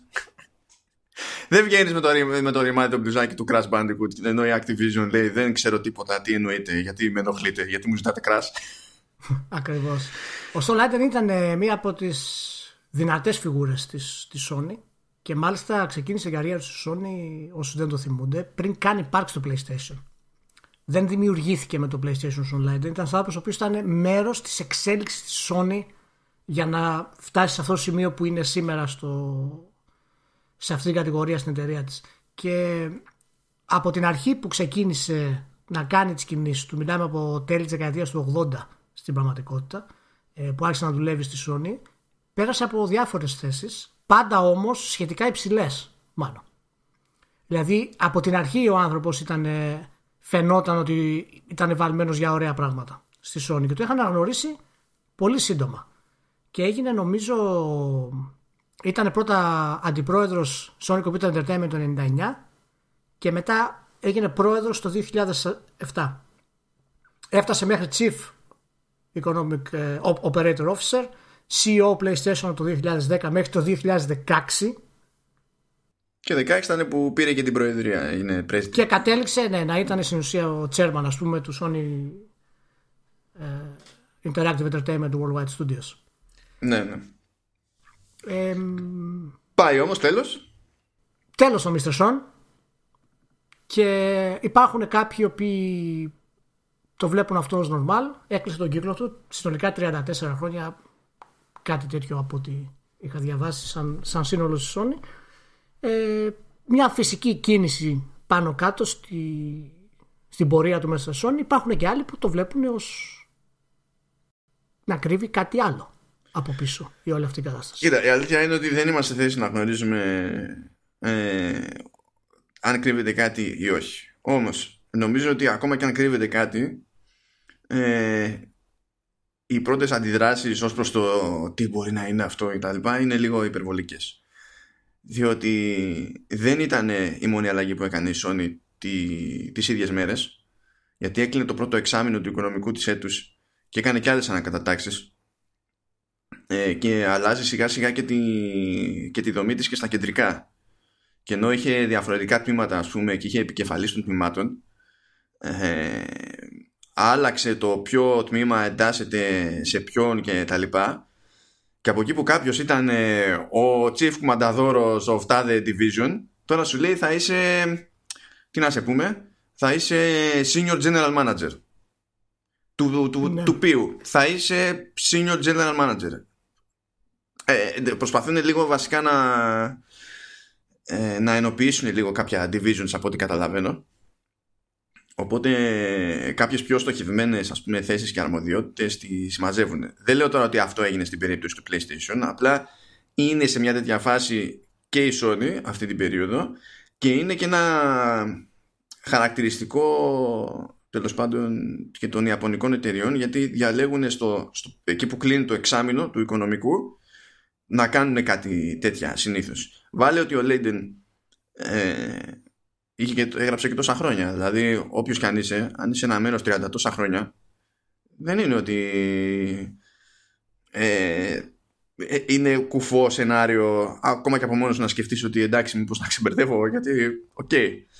Και σταθήκανε πάρα πολύ στο ότι ό, η ανακοίνωση έγινε από τη Sony με ένα απλό tweet και ε, τι, δεν είναι σοβαρά αυτά τα πράγματα και εκεί θύμιζα σε ανθρώπους ότι με ένα tweet ε, αποκαλύφθηκε και η συνταξιοδότηση του, του Reggie από την Nintendo. Που ο Reggie της Nintendo ας πούμε είχε προλάβει ε, γιατί ήταν και πολλά χρόνια πιο ορατός, ειδικά σε παρουσιάσεις και τέτοια, είχε προλάβει συγκριτικά με τον Λέιντεν, ας πούμε, να έχει και περισσότερο, μεγαλύτερο cult following. Άσχετα με το, δεν έχει σημασία τώρα τι ήταν ο Α και τι ήταν ο Β, λέμε τώρα για το επικοινωνιακό της υπόθεση καθαρά. Ναι. Και από τη στιγμή που δεν έχουμε πληροφορία, τώρα θεωρίες συνωμοσίας εδώ και εκεί είναι πολλά πράγματα σχετικά Δηλαδή και εκεί που μου λέγανε ότι είναι αυτές τις μέρες να βγουν αποκαλυπτικά άρθρα και τα λοιπά, δεν βγήκε τίποτα μέχρι στιγμής. Η αλήθεια είναι ότι δεν είναι κάτι τόσο περίεργο αυτή η ανακοίνωση. Ε, μέσω Twitter, δηλαδή υπήρχε δηλαδή αυτή η φημολογία, άρχισε το χαλασμένο τηλέφωνο, ότι κάτι σημαίνει και όλα αυτά τα πράγματα. Και δεν είναι η πρώτη φορά που έχει γίνει. Είναι κάτι που συνηθίζεται Κυρίως όταν οι εταιρείες φυσικά δεν θέλουν να αποκαλύψουν περισσότερο το ξέρεις τι επακολουθεί.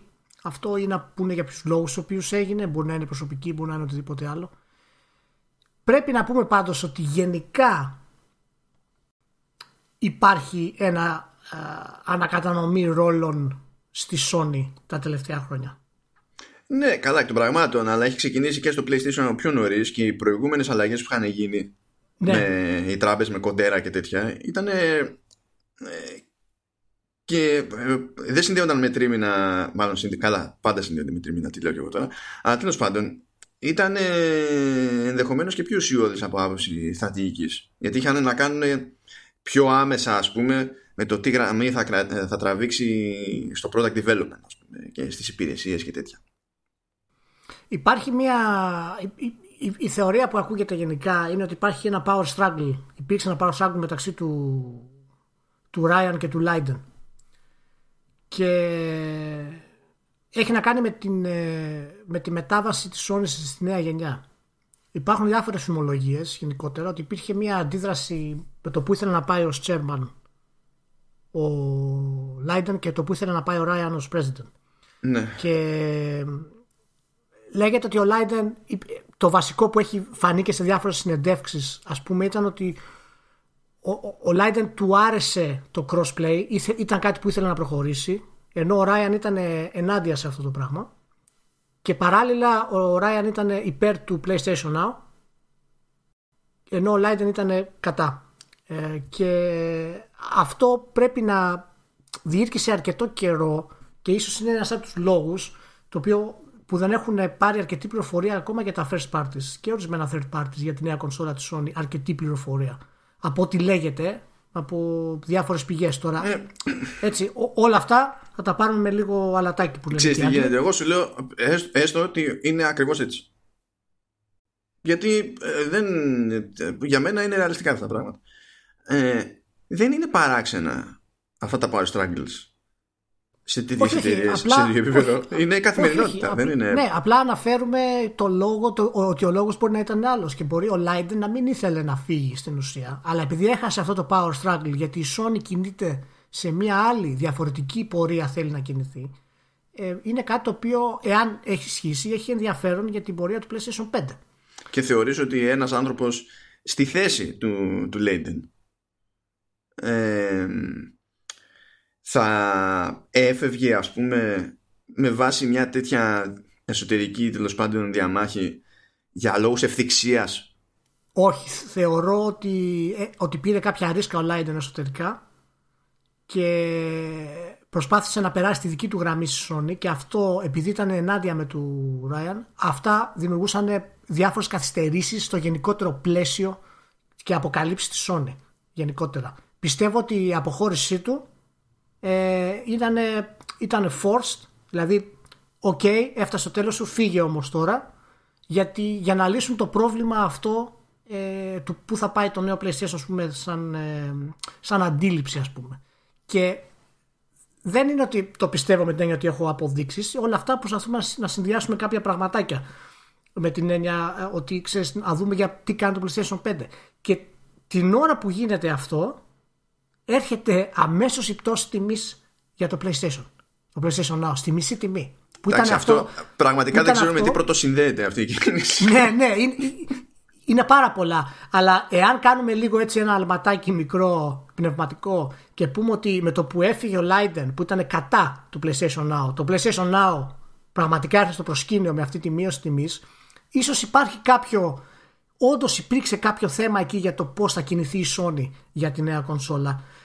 Ε, ο Raiden πάντως ο Ryan έχει κάνει πολλά άλματα στην καριέρα του και θεωρείται αρκετά hardcore μέσα στη Sony αλλά είναι πιο πολύ της παλιάς γενιάς από ό,τι ήταν ο Leiden. Ακριβώς ο λόγος για το crossplay ήταν κάτι το οποίο φτύσαν αίμα για να το περάσουν στη Sony και ακόμα είναι ξέρεις υπό ε, Τώρα υποτίθεται ότι από την πέτα. Τώρα έχει βγει από την πέτα υποτίθεται, έχουμε κάποιους στήλους που δοκιμάσουν κτλ.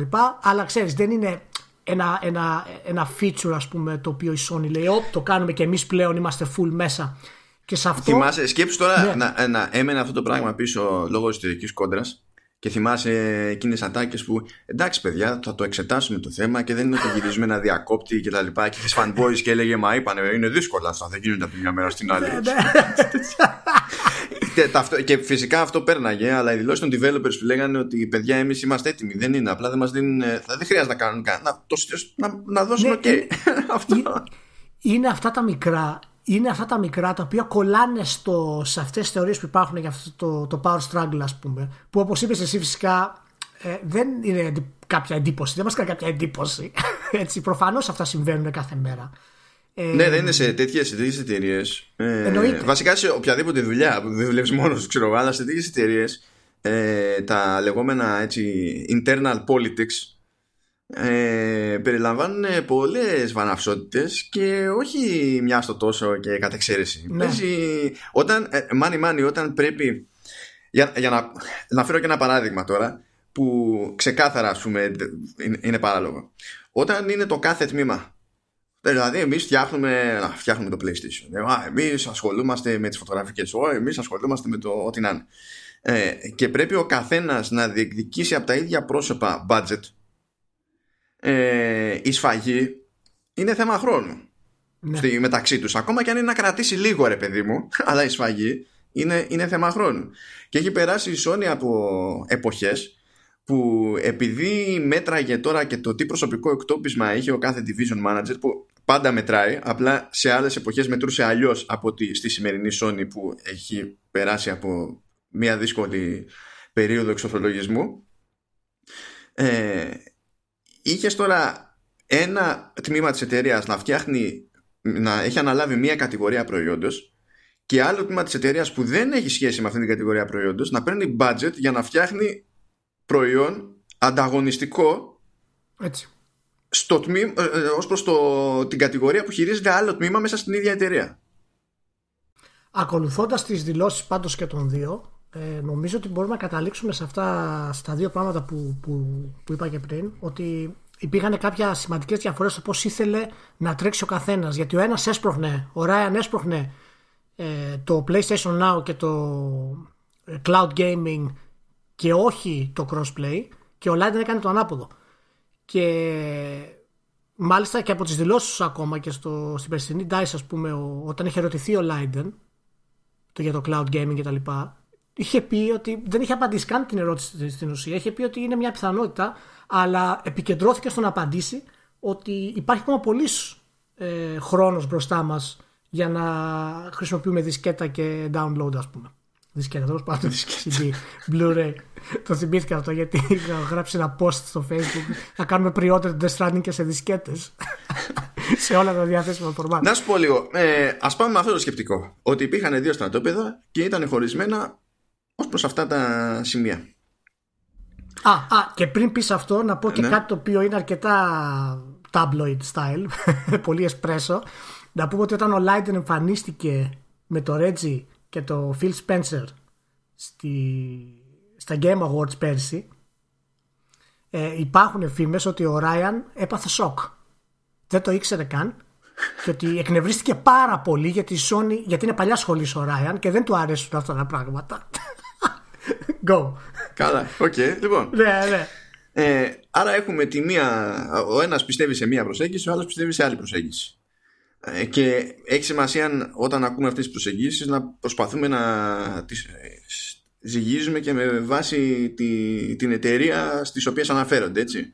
Ναι. Ε, ποιος πιστεύεις και για ποιο λόγο ότι έχει πιο δίκιο; Γιατί κατανόηση μπορούμε να δείξουμε εύκολα και στις δύο ε, προσεγγίσεις. Αλλά το θέμα είναι ότι ξέρεις, εφόσον έπρεπε να διαλέξεις μία στρατηγική, ξέρω εγώ, ή κάτι που να έχει προτεραιότητα, ποιο θα διάλεγες; Είναι καλή ερώτηση. Είναι καλή ερώτηση. Ε, κατά τη γνώμη μου, εγώ θα πήγαινα με τον Ryan. Και ο λόγος, ο λόγος θα πήγαινα με τον Ryan ήταν ότι οι ανταγωνιστές ε, της Sony και το Xbox και θα βάλω και το Stadia σε αυτή την περίπτωση μέσα ε, τρέχουν κάτι στο οποίο η Sony ε, δεν έχει δείξει πρόσωπο καθόλου. Και ως ε, αρχηγός της γενιάς, αρχηγός βιομηχανίας αυτή τη στιγμή θα μείνει πίσω σε αυτό το κομμάτι. Στην περίπτωση που αυτές οι εταιρείες πετύχουν, έτσι και η Sony δεν έχει μερίδιο, θα δημιουργηθούν, θα δημιουργηθούν πολλά προβλήματα γενικά. Και πιστεύω ότι δώσανε αυτό το concept ότι παιδιά θα το σπρώξουμε το PlayStation Now πλέον, θα το βάλουμε στα features, αρχίστε και φτιάχνετε και παιχνίδια όλα τα specs θα βασιστούν και σε αυτό το κομμάτι πλέον περισσότερο, είμαστε πιο ξεκάθαροι αν θες ε, με το Ryan. Δεν μου αρέσει η παλιά λογική του Ryan. Το crossplay που υποστηρίζει ο Leiden εμένα μου άρεσε και γενικά πρέπει να υπάρχει. Για να καταλάβεις όμως η δήλωση του Ryan για το crossplay πόσο πιστοδρομική ήταν, έλεγε ότι πρέπει να προσέχουμε που, με ποιους λέει ανθρώπους φέρνουμε λέει, σε επαφή ε, τους, ε, τη βάση μας. Καλά, αυτό δεν το πίστευε τώρα, αυτό είναι παπάντζα. Ναι, γιατί υπάρχουν λέει και παιδιά. Ναι, μπορεί, μπορεί, αλλά είναι, είναι δηλωμένο, το είπε επίσημα αυτό κανονικά. Ναι, ναι, Οπότε... το, το, το, θυμάμαι, αλλά είναι, είναι παπάντζα για PR τώρα αυτό. Δηλαδή, ναι, σίγουρα, σίγουρα, αλλά σου πω κάτι. Όταν το λες αυτό το πράγμα, δημιουργείται μια εικόνα για το άτομο σου. Και ο κόσμος κρίνει από αυτό. Αλλά ναι. είναι, είναι λίγο περίεργο όλο αυτό το πράγμα. Θα διάλεγα το Ryan για, για το λόγο του, του PlayStation Now, ότι πρέπει να είναι από τα κομμάτια τα οποία η Sony πρέπει να πραγματικά να προχωρήσει εάν θέλει να αν όχι να έχει την ίδια ας πούμε, διαφορά που είχε και τώρα, ε, αλλά να έχεις τις καλύτερες ελπίδες για να φτάσεις σε μια τέτοια νίκη και στην επόμενη γενιά. Ναι. Εσύ τι λες; Εγώ θα πήγα με το Λέιντερ. ωραίο, ωραίο, ωραίο. Για πες. Ε, εμένα η καρδιά μου λέει Λέιντεν πάντως, το ξέρεις. Η καρδιά μου λέει Λέιντεν. Αλλά το σκληρό καπιταλιστικό μου πρόσωπο Λοιπόν, εγώ θα, εγώ θα προτιμούσα την προσέγγιση του Λέιντεν ε, όχι απλά επειδή συμφωνώ με τη, με, τη θέση του για το crossplay. Ναι. Ε, ως προς αυτό και συμφωνούμε και οι δύο μεταξύ μας έτσι κι αλλιώς. Ναι. Αλλά ε, το, το stream είναι όντως πιο μακριά από όσο κάνουμε ότι είναι. Δηλαδή το Stadia θα είναι σε πολύ λίγες περιοχές έτσι όπως πρέπει να είναι δεν σου λέω σε ναι. πολύ λίγες χώρες θα είναι πρωτίστως ναι. σε όποια χώρα και να είναι σε πολύ λίγες περιοχές βλέπεις ότι η Microsoft ε, είναι πολύ φιδωλή στο τι δείχνει τα hands-on που κάνει είναι για streaming από κονσόλα σε συσκευή και όχι από το server σε συσκευή δηλαδή ναι. στην ουσία τα demo που δείχνει τις περισσότερες, τις περισσότερες φορές ε, είναι το αντίστοιχο του, του remote play Λέμε τώρα ναι. τι κάνει μέχρι στιγμής σε press, το ότι ξεκινάει την beta κτλ. Ναι, αλλά βλέπεις που σε τι χώρες ξεκινάει την beta. Ηνωμένο Βασίλειο, Αμερική ναι, ναι. και, Κορέα. Και φυσικά από αυτές τις τρεις χώρες δηλαδή θα πετύχει τεχνικά περισσότερο στην Κορέα. Δεν περιμένετε να πετύχει περισσότερο ούτε στις ΗΠΑ ούτε στο Ηνωμένο Βασίλειο. Ότι υπάρχει χρόνος, υπάρχει χρόνος. Και υπάρχει τουλάχιστον.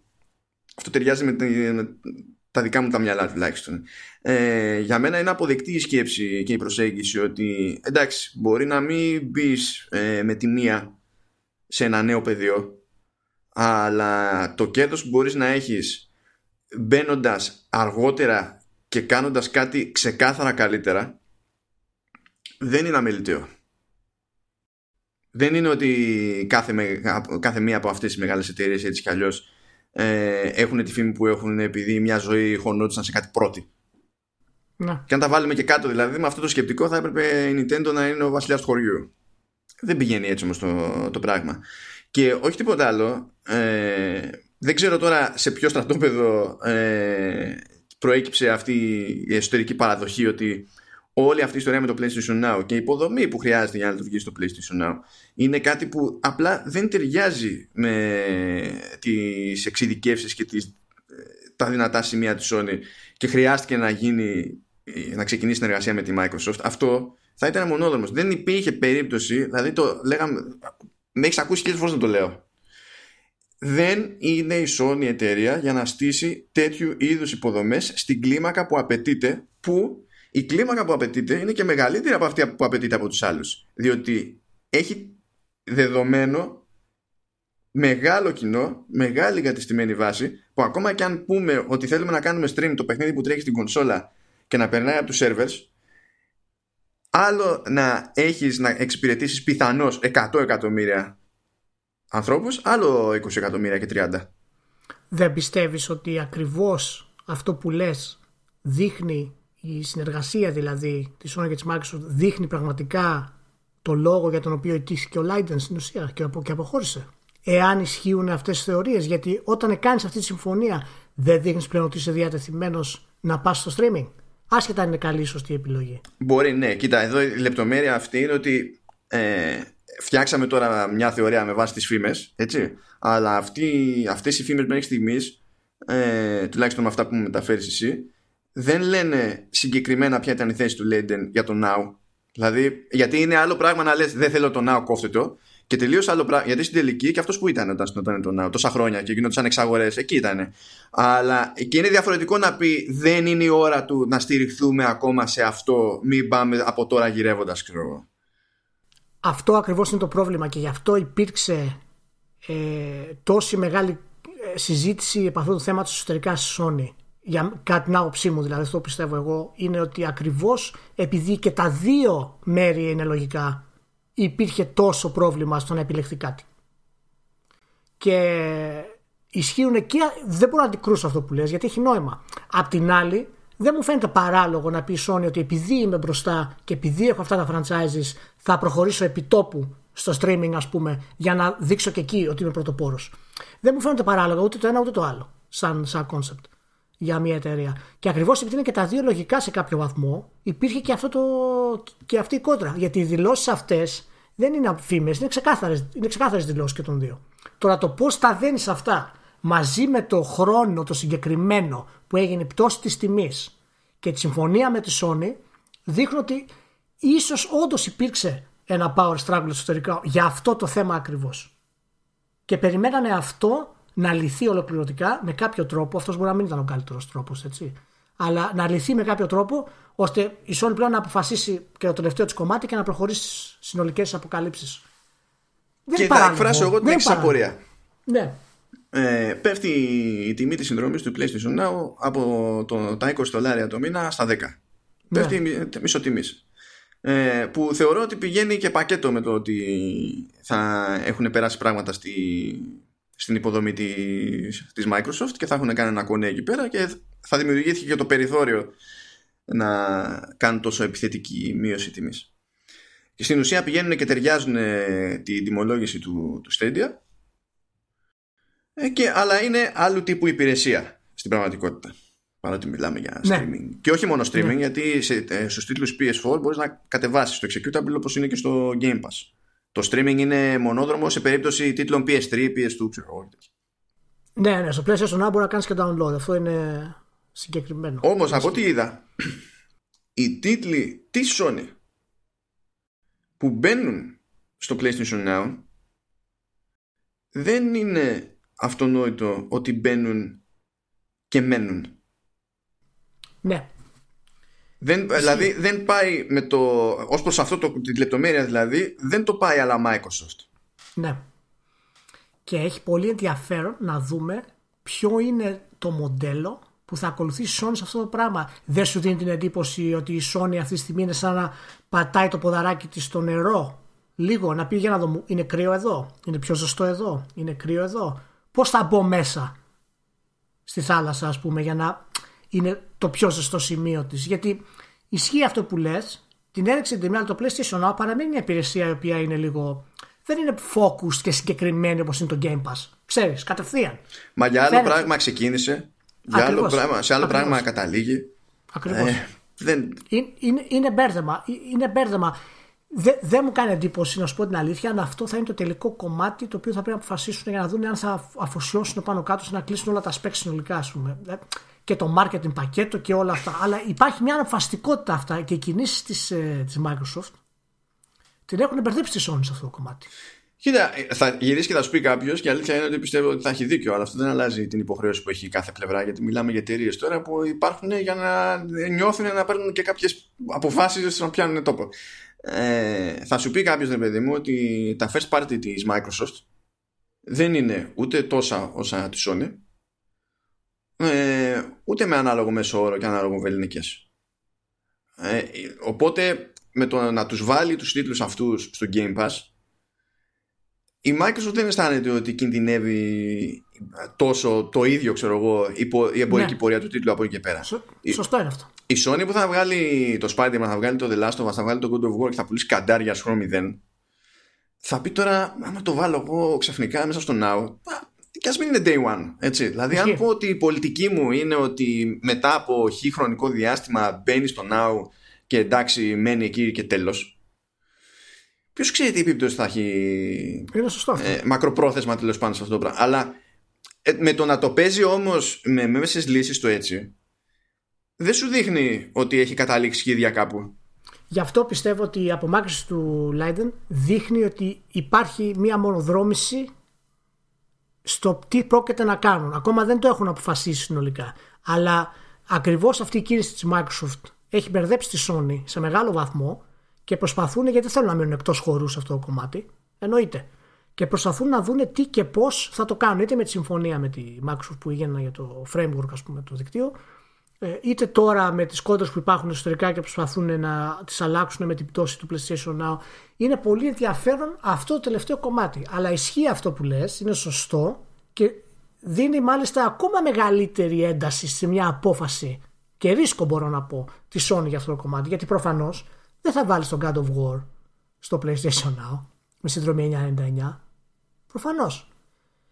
Πρέπει να βρεις το δικό σου μοντέλο γι' αυτό. Και έτσι για να το κλείσουμε κάπου, πιστεύεις ότι υπάρχει ένα μοντέλο στη Sony στο οποίο να μπορεί να ανταγωνιστεί το Xbox Game Pass Microsoft το οποίο κατά τη γνώμη μου έχει πιάσει περισσότερο από όσο περίμενα είναι εντυπωσιακό και σε θέμα κόσμου αλλά και σε θέμα του πόσο συχνά ανανεώνεται και φαίνεται ότι θα είναι πραγματικά το μεγαλύτερο όπλο της επόμενης κονσόλας της Microsoft, έτσι. Εγώ, εγώ καταλήγω εκεί σε αυτό. Ναι, είναι σαν προϊόν, έχει μια αυτονόητη φορητότητα. Δηλαδή δεν, είναι, δεν θα είναι benefit ενός νέου συστήματος. Είναι μια υπηρεσία της Microsoft και σε πιάνει και από εδώ και από εκεί και παραπέρα. Σε πιάνει και από εδώ και από εκεί και αν το συνδυάσει και με το cloud αυτό το πράγμα, ε, δημιουργείς ένα πολύ ωραίο οικοσύστημα. Το οποίο η Sony δεν έχει τέτοιες εμπειρίες όπως η Microsoft έχει πολύ περισσότερη εμπειρία σε κάτι τέτοιο ε, αυτή δημιούργησε και το Xbox Live. Υπάρχει κάτι που μπορεί να κάνει Sony έτσι όπως είναι τα πράγματα αυτή τη στιγμή που να πει παιδιά αυτή είναι η πρότασή μας εμάς η online για να κοντράρουμε και το Project Cloud και το Game, Game Pass. Αυτή είναι η πρότασή μας. Πιστεύω ότι υπάρχει κάτι; Ή, ή, ή, πού μπορεί να πάει, πώς μπορεί να τα εντάξει κάποια της παιχνίδια να κάνει μετά από ένα μήνα; Πώς μπορεί να το κάνει το PlayStation Now να πει ο άλλος Game Pass Now. Game Pass Now. Δεν αρκεί να, να πεις ε, πιο, πιο, πιο, πιο διακόπτη θα πάω λίγο πιο, πιο εδώ ή πιο προς τα εκεί. Για, αυτά τα πράγματα για να έχουν πραγματική όθηση και να μην είναι απλά άλλο ένα πείραμα που το κάνεις και εντάξει όπου σε οδηγήσουν ε, τα, οι, οι μετρήσεις και τα, και τα στατιστικά που προφανώς θα δώσεις βάση αλλά είναι σημαντικό ρε παιδί μου να υπάρχει και μια πεποίθηση πίσω από μια επιλογή και, μια, και ένα πείραμα ναι. στις περιπτώσεις. Ναι. Οπότε για μένα το θέμα δεν είναι ένας μήνας, δύο μήνες, θα είναι μέσα, θα είναι έξω, δεν θα είναι, γιατί ό,τι και να προσφέρεις ε, και να προσφέρεις λιγότερα από τον άλλον, πάντα έχεις το περιθώριο να παίξεις με την τιμολόγηση ώστε αυτό να μην φαίνεται άκυρο. είναι όλα, μπορείς να πειράξεις χίλια πράγματα στη λίγη. Όμως η Sony σε μια πραγματικότητα που υποθέτουμε και μέχρι τώρα πιο, υποθέτουμε πιο αφαίρετα από όσο είναι λογικό αλλά τέλος πάντων ότι ε, θα είναι game streaming ε, for the win και παντού και πάντα και όλοι ξαφνικά θα γίνουν gamers ναι. γιατί μόνο αυτό ήταν το, το εμπόδιο που υπήρχε ναι. τέλος πάντων okay. τι θέλει να είναι θέλει να είναι Netflix στα μυαλά ή θέλει να είναι HBO στα μυαλά; Έτσι. γιατί αν θέλει να είναι HBO στα μυαλά τότε θα προτιμήσει και δεν θα την κακίσει ούτε εγώ και φαντάζομαι δεν θα την κακίσει και πολλοί κόσμος ε, εκτός αν έχει κόλλημα ρε παιδί μου ε, που θα θέλει να πουλήσει 6 ε, εκατομμύρια Spider-Man σε ναι. μια εβδομάδα. Και εν μέρει κάπως το έχει απαντήσει αυτό λέγοντας ότι η επόμενη γενιά η Sony εμείς θα επικεντρωθούμε στα single player cinematic achievements το οποίο σε gaming terms σημαίνει HBO έτσι να το, να το πούμε Άρα κάτι, κάτι, κάτι, κάτι παίζει με, με τη γενικότερη της πορεία σε αυτό το πράγμα. Είναι ακόμη πιο δύσκολο εφόσον έχεις τραβήξει αυτή τη γραμμή ε, να θεωρείς λογικό εντός και εκτός εισαγωγικών να δίνεις έτσι απλά τον τίτλο σου στο PlayStation Now. Συμφωνώ. Και αυτή η δήλωση ε, για τα cinematic experiences μυρίζει πολύ περισσότερο Leiden από τη Ryan.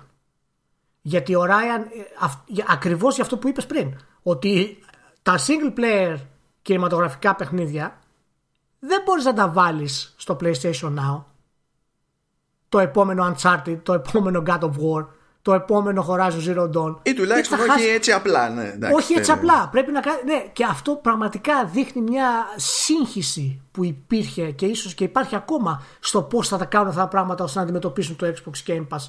Ε, θα μείνω σε αυτό που είπες, ότι δεν είναι απλά ένας διακόψη, υπάρχει μια πεποίθηση.